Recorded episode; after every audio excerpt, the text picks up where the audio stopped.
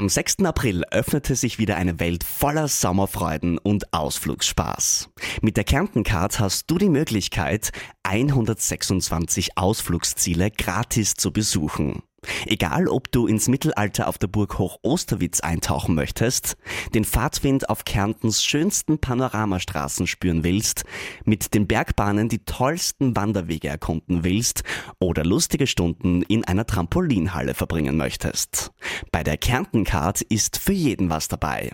Am besten gleich im Onlineshop die Karte aufladen und unvergessliche Ausflüge erleben. Dein Sommer in Kärnten wartet auf dich.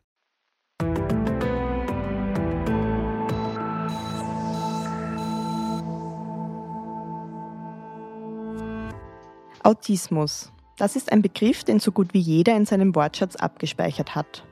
Und auch in der Alltagssprache finden Bezeichnungen wie Autist immer wieder Platz. Doch was genau dahinter steckt, wissen eigentlich nur wenige Menschen. Und genau das wollen wir heute ändern. Und damit hallo und herzlich willkommen zur neuen Ausgabe des Podcasts Ist das gesund der kleinen Zeitung. Mein Name ist Theresa Guckenberger und ich bin Gesundheitsredakteurin bei der kleinen Zeitung.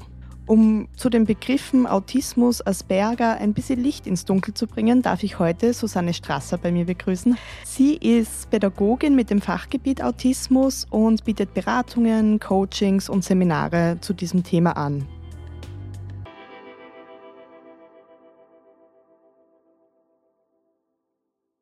Ja, damit noch einmal willkommen. Hallo. Und ich hätte gesagt, wir reden gar nicht lang um den Reisenbrei herum, sondern wir geben uns einfach mitten ins Thema. Ja, wie einstiegs angesprochen, Autismus, das Wort kennt quasi jeder, aber was genau dahinter steckt, das ist oft unbekannt. Können Sie einmal sagen, wie man Autismus eigentlich definiert? Diese erste Frage ist wirklich so auch diese Gretchenfrage. Autismus ist eine ganz facettenreiches, komplexe Angelegenheit. Und abhängig davon, wen Sie fragen, die wird Ihnen auch was anderes erzählen. Laut den Diagnosehandbüchern äh, zählt Autismus zu den tiefgreifenden Entwicklungsstörungen, ist dort verortet. Aber da das Thema so facettenreich ist und auch so umfangreich und das Erscheinungsbild auch so unterschiedlich und es reicht von augenscheinlicher, wirklich schwerer Behinderung bis zur Hochbegabung, Jetzt ist es nicht so einfach, das zu definieren. Und auch ganz viele Betroffene oder Eltern oder Angehörige lehnen jetzt auch diesen Störungsbegriff ab. Die sagen, mein Kind ist nicht gestört, ich bin nicht gestört. Was aber dahinter steckt, das sind in der Regel ganz, ganz große Probleme eben in der sozialen Interaktion, in der sozialen Kommunikation, eine andere Informations- und Wahrnehmungsverarbeitung und auch sehr eingeschränkte Interessen. Das heißt wirklich ein sehr umfangreiches Bild, das sich wahrscheinlich dann auch von Betroffenen zu Betroffenen unterscheidet. Das heißt, wir werden es jetzt nicht schaffen, hier eine Definition von zwei Sätzen hinzubekommen, die allgemeingültig ist dann. Ja, allgemeingültig eben zählt zu den tiefgreifenden Entwicklungsstörungen und diese zentralen Merkmale, die mhm. vereinen. Also die müssen vorhanden sein, damit auch Autismus diagnostiziert wird, natürlich in unterschiedlichen Ausprägungen und mhm. Stärkegraden. Was dann ja oft auch synonym verwendet wird, ist der Begriff Asperger, Asperger-Syndrom. Aber das ist ja nicht jetzt per se dasselbe, was man synonym verwenden kann, soweit ich weiß. Worin unterscheiden sich die beiden oder wie kann man Asperger definieren? Also das Asperger-Syndrom ist eine Form von Autismus. Mhm. Und es gibt unterschiedliche Autismusdiagnosen. Es gibt den frühkindlichen Autismus oder auch Kanner-Syndrom, den hochfunktionalen Autismus, den atypischen Autismus und auch das Asperger-Syndrom. Aber viele Forscher sagen, das ist wissenschaftlich nicht mehr haltbar, diese Unterteilung in diese einzelnen Formen. Und darum spricht man jetzt vom autistischen Spektrum. Mhm. Und dazu gehört auch äh, Asperger-Autismus. Diese deutliche Trennung, die kommt zum Teil jetzt von Asperger-Autistinnen und Autisten, die sich da abgrenzen wollen. Ganz häufig ist da der Begriff Autismus verknüpft mit einer deutlichen Behinderung, mit Verhaltensauffälligkeiten, mit sehr schwierig, also mit einer schweren Form. Und da möchte man sich ganz klar abgrenzen. Es erzählen mir auch Eltern, wenn sie ihr Kind in einer Schule oder im Kindergarten anmelden und sie erzählen, das Kind ist Autist, werden sie abgelehnt. Und ist es dann anders, wenn Sie erzählen, das Kind hat das Asperger-Syndrom? Ist da ein anderer Umgang? Weiß man das? Ja, es ist, es kommt auch wirklich oft vor, dass dass man nicht weiß, dass das Asperger-Syndrom zum Autismus gehört. Wenn so also diese, dieses Halbwissen, das ja ganz verbreitet ist, und dann, ah ja, ja gut, Hauptsache es ist nicht Autist mhm. oder Autistin. Mhm. Das heißt, es ist viel weniger stigmatisiert. Ja. Und Asperger wird ja oft auch mit so, so quasi Hochbegabung fast in Verbindung gebracht. Da gibt es ja die Geschichten von den Leuten, die dann manche Sachen total gut können, was man sich so quasi als Normalsterblicher gar nicht vorstellen kann, dass diese Gedächtnisleistung oder so möglich ist. Stimmt das? Ist das wirklich so? Auch unter den Asperger, Autisten und Autistinnen sind, ich glaube, es sind lediglich 5% sind jetzt wirklich, wirklich, wo man sagt, wirklich Genie, diese Savant-Fähigkeiten. Der Rest hat eine wirklich sehr, sehr gute kognitive Begabung und kognitive Fähigkeiten. Aber dieses, dieses Itzliche drüber, das ist jetzt nicht jeder autistische Asperger-Autist, ist jetzt wirklich automatisch hochbegabt. Mhm. Eine große Stärke, die da aber kommt, ist durch dieses Fokussieren auf ein Thema, sich wirklich einlassen auf ein Thema kommt es zu wirklich ganz, ganz großen, ganz, ganz spannenden Leistungen, wo sich wirklich da jemand versenkt und über ein Thema alles weiß und Auskunft geben kann. So das sind auch, ich glaube auch diese, wo man dann von Hochbegabung spricht, weil sich jetzt neurotypisch, also nicht also autistische Menschen oft gar nicht so in ein Thema versenken mhm. und vertiefen. Während Menschen mit Autismus, Asperger sich sehr auf ein Thema oft ja. konzentrieren und mhm. Okay, und ist das jetzt etwas, ein Phänomen, das man immer schon in der Kindheit beobachten kann bei jemand, wenn jemand Autismus hat? Oder kann es da auch sein, dass man das erst im Erwachsenenalter erkennt oder dass es später entwickelt? Ja, da kommt es auf die Autismusform an. Mhm. Beim frühkindlichen Autismus zum Beispiel, da müssen Auffälligkeiten vor dem dritten Lebensjahr vorhanden sein. Mhm. Asperger-Autismus wird oder kann über die ganze Lebensspanne diagnostiziert werden. Oft beginnen Auffälligkeiten erst, wenn jetzt der Kind oder Jugendliche oder auch Erwachsene so sozial an ihre Grenzen stoßen. Das heißt da oft mit, mit Schuleinstieg oder so, mit dass das dann auffällig wird. Genau, mhm. dass man merkt, der Kontakt mit den anderen Schülern, der klappt nicht so, die wissen jetzt nicht, wie sie sich verhalten sollen, was diese ungeschriebenen Regeln sind. Und gerade Schule ist ein, ein großes Spannungsfeld, weil ein großes Thema ist so dieses informelle Lernen, das Lernen von sozialen Regeln, Teamfähigkeit, Kritikfähigkeit, sich in die Gruppe einfügen. Das ist so, so der geheime Stundenplan mhm. eigentlich. Und da treten dann oft wirklich die ganz, ganz großen Schwierigkeiten auf. Mhm. Das heißt, dann, wenn Menschen in soziale Gefüge kommen ja. und sich dort verhalten müssen, ist sehr oft der Moment, wo es auffällig wird. Ja. Mhm. Und im Erwachsenenalter ist es dann äh, lustigerweise so, da kommt es dann oft zu einer Diagnose, weil irgendjemand aus dem Umfeld irgendwo eine Reportage gesehen hat, einen kleinen Beitrag gesehen, einen Artikel gelesen hat und so, aber das bist doch du, schau, da erkenne ich dich, da, da, da kenne ich dich. Und dann kommt dann irgendwie, wenn man sich dann genau anschaut, kommt dann wirklich so dieser Diagnoseprozess in Gang. Mhm, das heißt im Erwachsenenalter viel über das, was man in der Öffentlichkeit vielleicht selber mitkriegt oder jemand anders ja. und wo man sich irgendwie wiederfindet und dann sagt, okay, ich will das einmal abklären lassen, genau. ob das tatsächlich so auf mich zutrifft. Mhm. Und unterscheiden sich da Frauen und Männer in der Symptomatik oder sind die Geschlechterunterschiede hier etwas, was man außer Acht lassen kann? Die Symptomatik unterscheidet sich jetzt nicht wesentlich, ob jetzt mhm. Männer oder Frauen aber dann im Umgang dann schon, also Frauen werden auch seltener diagnostiziert. Mhm. Das hat einen ganz banalen Grund, das liegt in unserem Rollenverständnis. Wenn jetzt eine Frau zurückgezogen ist, schüchtern ist, sich zurückhält, ist das nicht so auffällig, sondern eher mal schau, was für eine, was für eine brave Frau. Mhm. Während es hingegen jetzt ein Bursche ist, dann schaut man eher hin, was könnte da nicht passen. Und Frauen oder Mädchen kompensieren auch mehr. Also die sind sich auch mhm. wirklich dieses sozialen Drucks viel, viel stärker bewusst und die leiden dann auch mehr ziehen mhm. sich dann noch mehr zurück oder merken diesen Druck, der da auf ihnen lastet, dieses Anderssein und nicht verstehen, warum ich anders bin. Ich mache hier alles so wie die anderen Schulkollegen auf, aber irgendwie, aus irgendeinem Grund klappt es nicht. Ah, das heißt, die Symptomatik ist bei Mädchen, Burschen, Frauen, Männern sehr ähnlich, aber wie die Gesellschaft und man selbst damit mhm. umgeht, als Betroffener, als Betroffene, da unterscheidet ja. sich dann. Mhm. Das heißt, diagnostiziert wird es nach wie vor bei Männern und Buben häufiger ja. oder früher. Und Sie haben das jetzt eh schon ein paar Mal angesprochen, die sozialen Kompetenzen, das ist ja das, was jeder im Kopf hat bei Autismus, dass diese fehlen, anders sind, eingeschränkt sind. Aber wie kann man sich jetzt das wirklich vorstellen und ist das wirklich immer der Fall? Ja, diese also Schwierigkeiten mit der sozialen Interaktion und Kommunikation, das sind wirklich zentrale Merkmale. Die gehören zum Autismus dazu in unterschiedlichen Ausprägungen. Da geht es jetzt aber nicht in erster Linie um das, was wir jetzt da verstehen unter sozialen Kompetenzen. Da haben wir diese Soft Skills, eben Teamfähigkeit, Kritikfähigkeit und so. Da geht es um wirklich, da geht es um tieferliegenderes. Mhm. Ganz, ganz viele autistische Menschen zum Beispiel können Gesichtsausdrücke nicht lesen. Mhm. Da wird beim Blick in Gesichter wird im Gehirn ein anderes Zentrum aktiviert, das Objektzentrum. Und wenn Sie so da ein bisschen jetzt reinfühlen, das trennt mich als soziales Wesen. Ich habe keine Ahnung, was im anderen vorgeht. Ist dieses Lächeln, ist das hämisch, ist es fröhlich, ist es ernst gemeint? Der ernste Gesichtsausdruck, sind Sie jetzt konzentriert? Stimmt bei mir etwas nicht? Habe ich irgendwo einen Fleck? Also es ist etwas ganz, ganz Irritierendes. Und dann kann ich mich natürlich nicht adäquat verhalten. Das heißt, so wie wenn wir uns jetzt vor dem Podcast getroffen haben, das erste Mal begegnet sind, ja. kann ich ein bisschen lesen, ob sie sich in der Situation wohlfühlen, ob sie sich freuen, mich genau. kennenzulernen, ob ich ihnen ja. sympathisch bin. Und das fehlt dann einfach und erzeugt der Druck, wenn man nicht weiß, wie der andere einem gegenüber oder der Situation gegenüber eingestellt ja. ist. Mhm. Es gibt natürlich äh, Programme, wo man das lernen kann. Mhm. Wirklich ganz komplex, aber auch ganz einfach. Aber es ist immer wieder die, dieses kognitive Abrufen. Ich muss immer denken, gut, die Augen sind so, Augenbrauen, mhm. Mund, Nase, ach, fröhlich.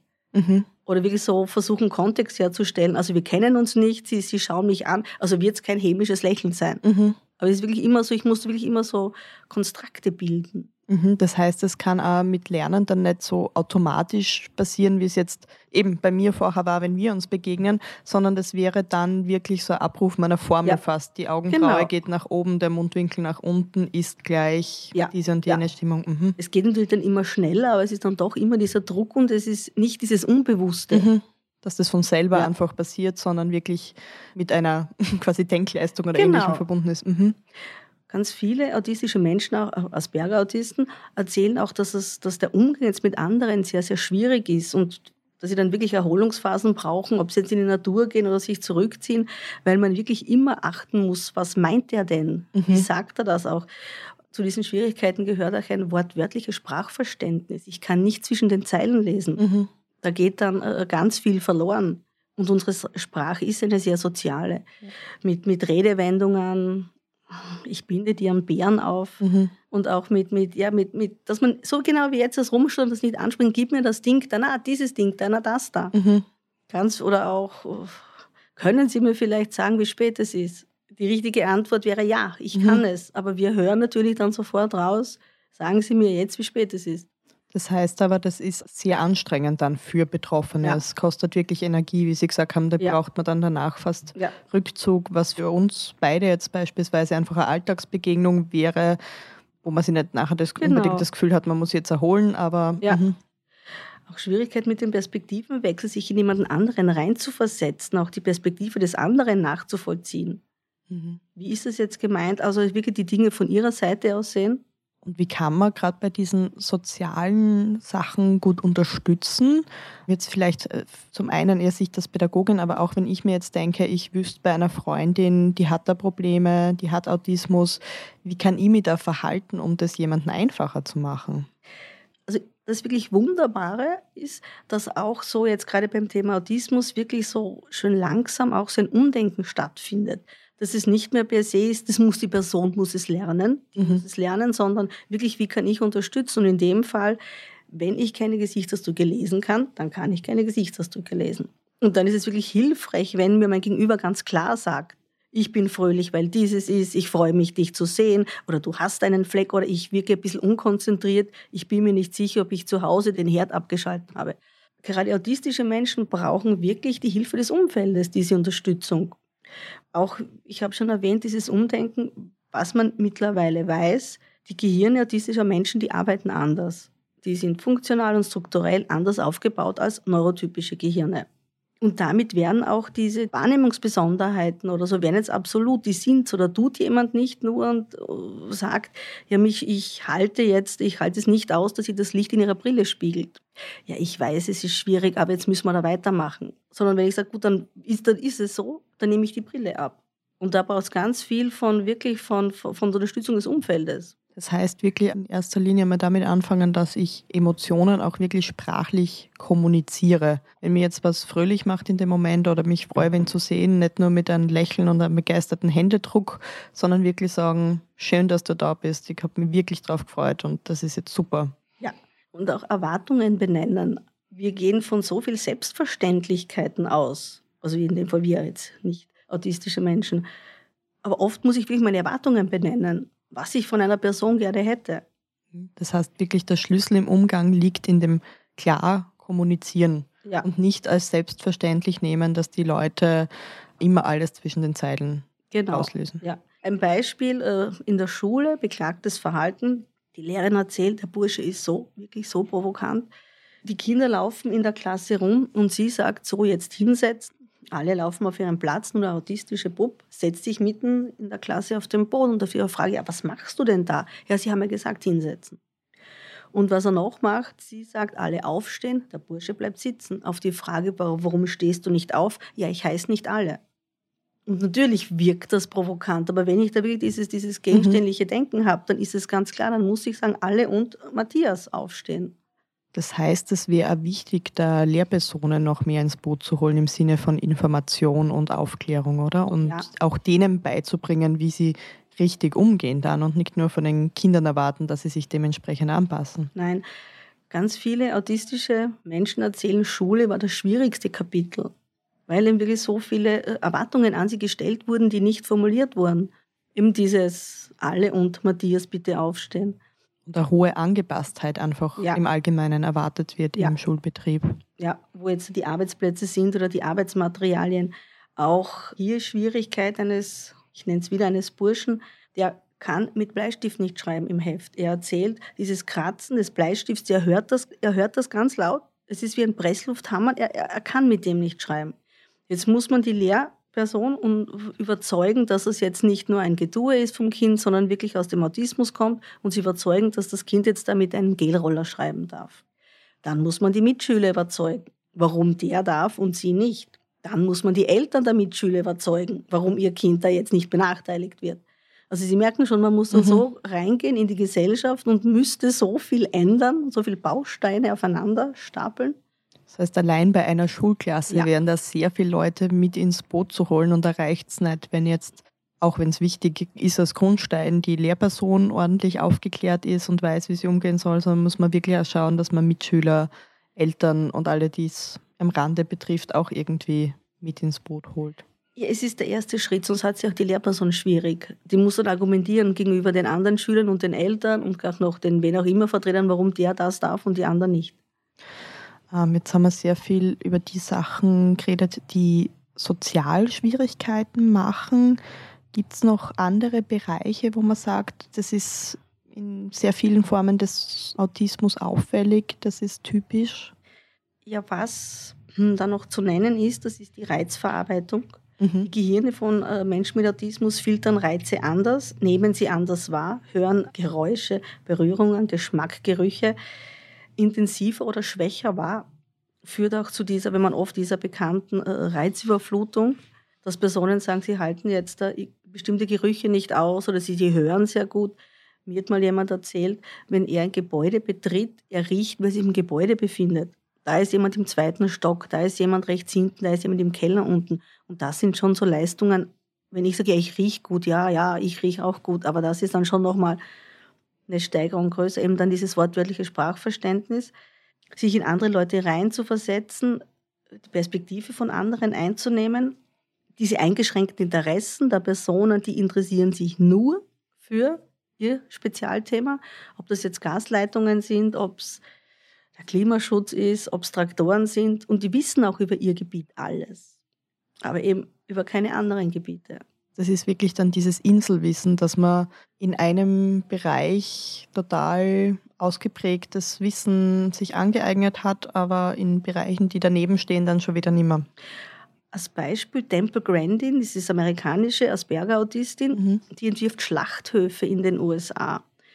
Sie sagt, sie fühlt sich äh, Kühen seelenverwandt und sie hält es nicht aus, dass sie beim Schlachten so leiden und hat wirklich ihre ganze Energie, ihren ganzen Fokus, die entwickelt Schlachthöfe. Und mittlerweile werden zwei Drittel der aller amerikanischen Schlachthöfe nach ihren Konzepten gebaut. Auch die großen Burgerketten, McDonalds und so weiter, nehmen sie, wenn es gibt, äh, Schlachthöfe zu konzipieren. Und so entsteht durch diesen reinen Fokus auf das, also wirklich Weltbewegendes.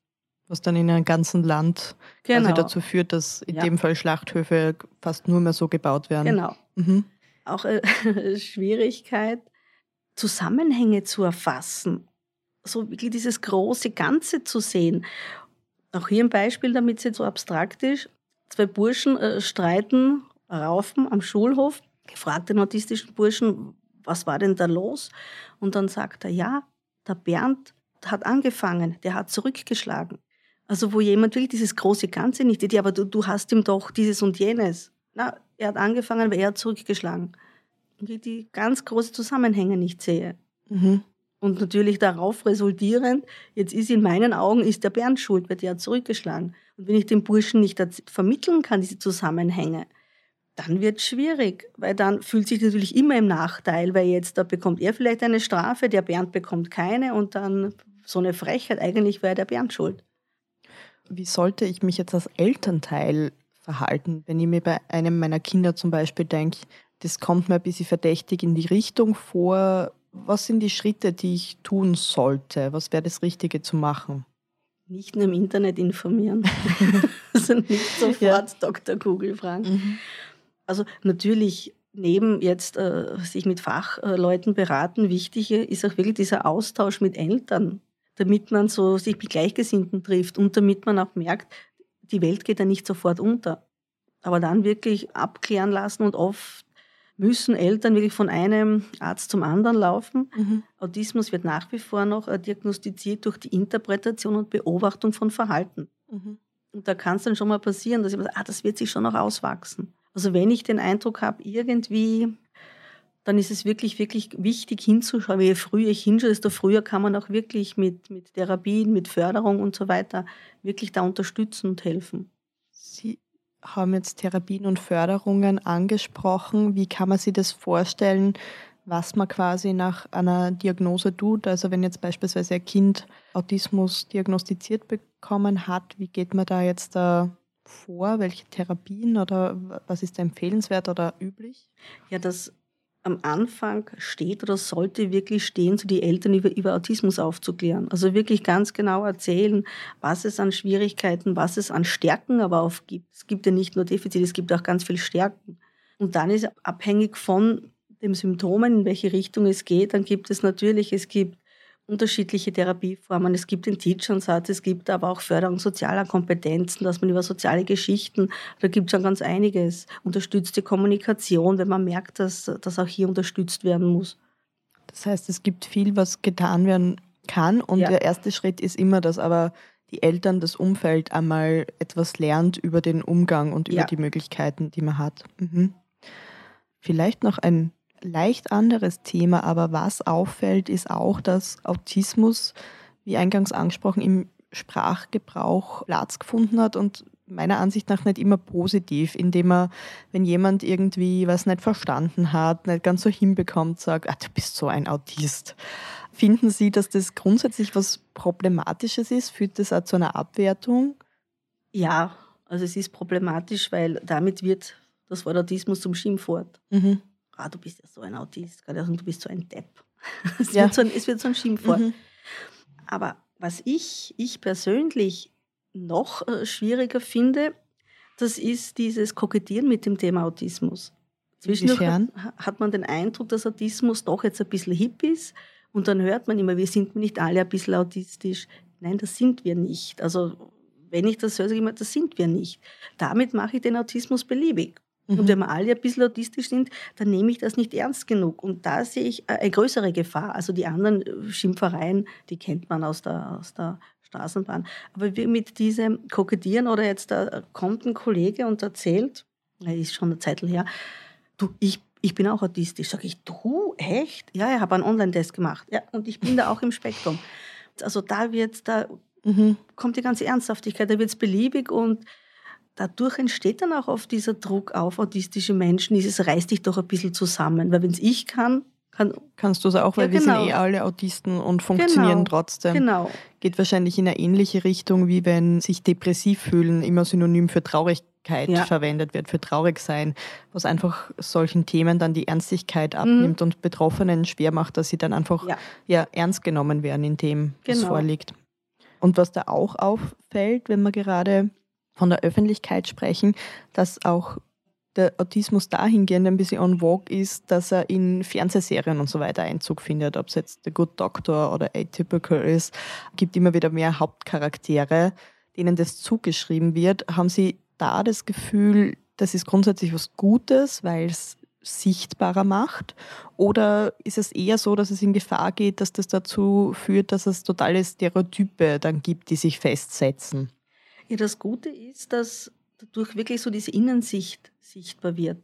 Wenn man da wirklich diese Probleme sieht und auch diese oft skurrilen Begegnungen, die ja wirklich dann aus dem Alltag sind, wovon dann wirklich dann die Personen erzählen, mir geht's ähnlich. Also das Gute ist, das wirklich aufzuzeigen und das wirklich relativ leicht verarbeitet an den Mann und die Frau und wen auch immer zu bringen. Aber die Schwierigkeit ist natürlich, dass es dann in diese Richtung geht. Es ist, äh, es ist hip oder es ist, es ist was Gutes. Man, man Ganz oft ist das Leben autistischer Personen wirklich ein sehr schwieriges, mit einem großen Leidensdruck, mit einem großen Anpassungsdruck. Und das geht, das sollte nicht verloren gehen. Dass man auch da wieder die, die Ernsthaftigkeit des Themas ja. nicht verloren geht. Und glauben Sie da im Allgemeinen, dass so Aufklärung über Autismus was ist, was mehr Platz finden sollte? Also allgemein, dass, dass man wirklich jetzt nicht nur über Fernsehserien oder ähnliches, sondern dass wirklich ein breiteres Wissen vorhanden wäre, dass das wichtig wäre? Ja, aber es würde äh, die Personen selbst stärken und unterstützen. Aktuell sind, glaube ich, 1,6 Prozent der, der, der, Menschen sind im autistischen Spektrum. Das sind in Österreich ungefähr 85.000 Personen. Das ist nicht so wenig. Und je besser wirklich wir jetzt unterstützen können, desto besser kann sich dann auch die Person entwickeln und entfalten und hat dann wirklich mehr, mehr Lebensqualität und kann ihr Leben auch mehr meistern wenn man jetzt wirklich Strukturen anpasst an die Bedürfnisse. Das heißt, da, wo wir auch vorher schon waren, dass Menschen auch wissen, wie sie richtig umgehen, wie sie anders kommunizieren und nicht nur, dass man jetzt von jemandem, der betroffen ist, erwartet, dass er das so auf die Art hinbiegt, hinkriegt. Genau. Es so viel lernt, bis er angepasst genug ist oder zumindest nicht auffällt. Ja. Mhm. Ja, und auch zum Teil wirklich ohne die, dieses Mitleid. Ganz, ganz viele autistische Menschen leiden nicht unter ihrem Autismus. Auch diese Temple Grandin sagt, auch wenn sie jetzt da ihren Autismus unter den Fingerschnippen wegbekommen könnte, sie würde es nicht tun, der ist ein Teil von ihr. Also da gibt es auch oft kein Mitleid, hey, du arme, aber nein. Das heißt, es geht viel darum, auf eine gute Art und Weise Platz in der Gesellschaft, im Alltag zu finden. Ja. Mhm. Ja, dann sind wir damit schon wieder am Ende unseres Podcasts angekommen. Liebe Frau Strasser, ich danke Ihnen herzlich für Ihren Besuch und für die spannenden Einblicke in Bereiche, die ich noch nicht so gekannt habe. Mich hat es auf jeden Fall angeregt, mich noch weiter mit dem Thema auseinanderzusetzen und in Zukunft genauer hinzuschauen. Danke, dass Sie da waren. Vielen Dank für die Einladung. Hat Spaß gemacht. Ja, und Ihnen danke fürs Zuhören. Ich hoffe, auch Sie hat es angeregt, sich mit dem Thema auseinanderzusetzen. Und wenn Ihnen unser Podcast gefällt, freuen wir uns natürlich, wenn Sie diesen abonnieren bzw. weiterempfehlen. Und damit verabschieden wir uns für heute wieder. Vielen Dank fürs Zuhören.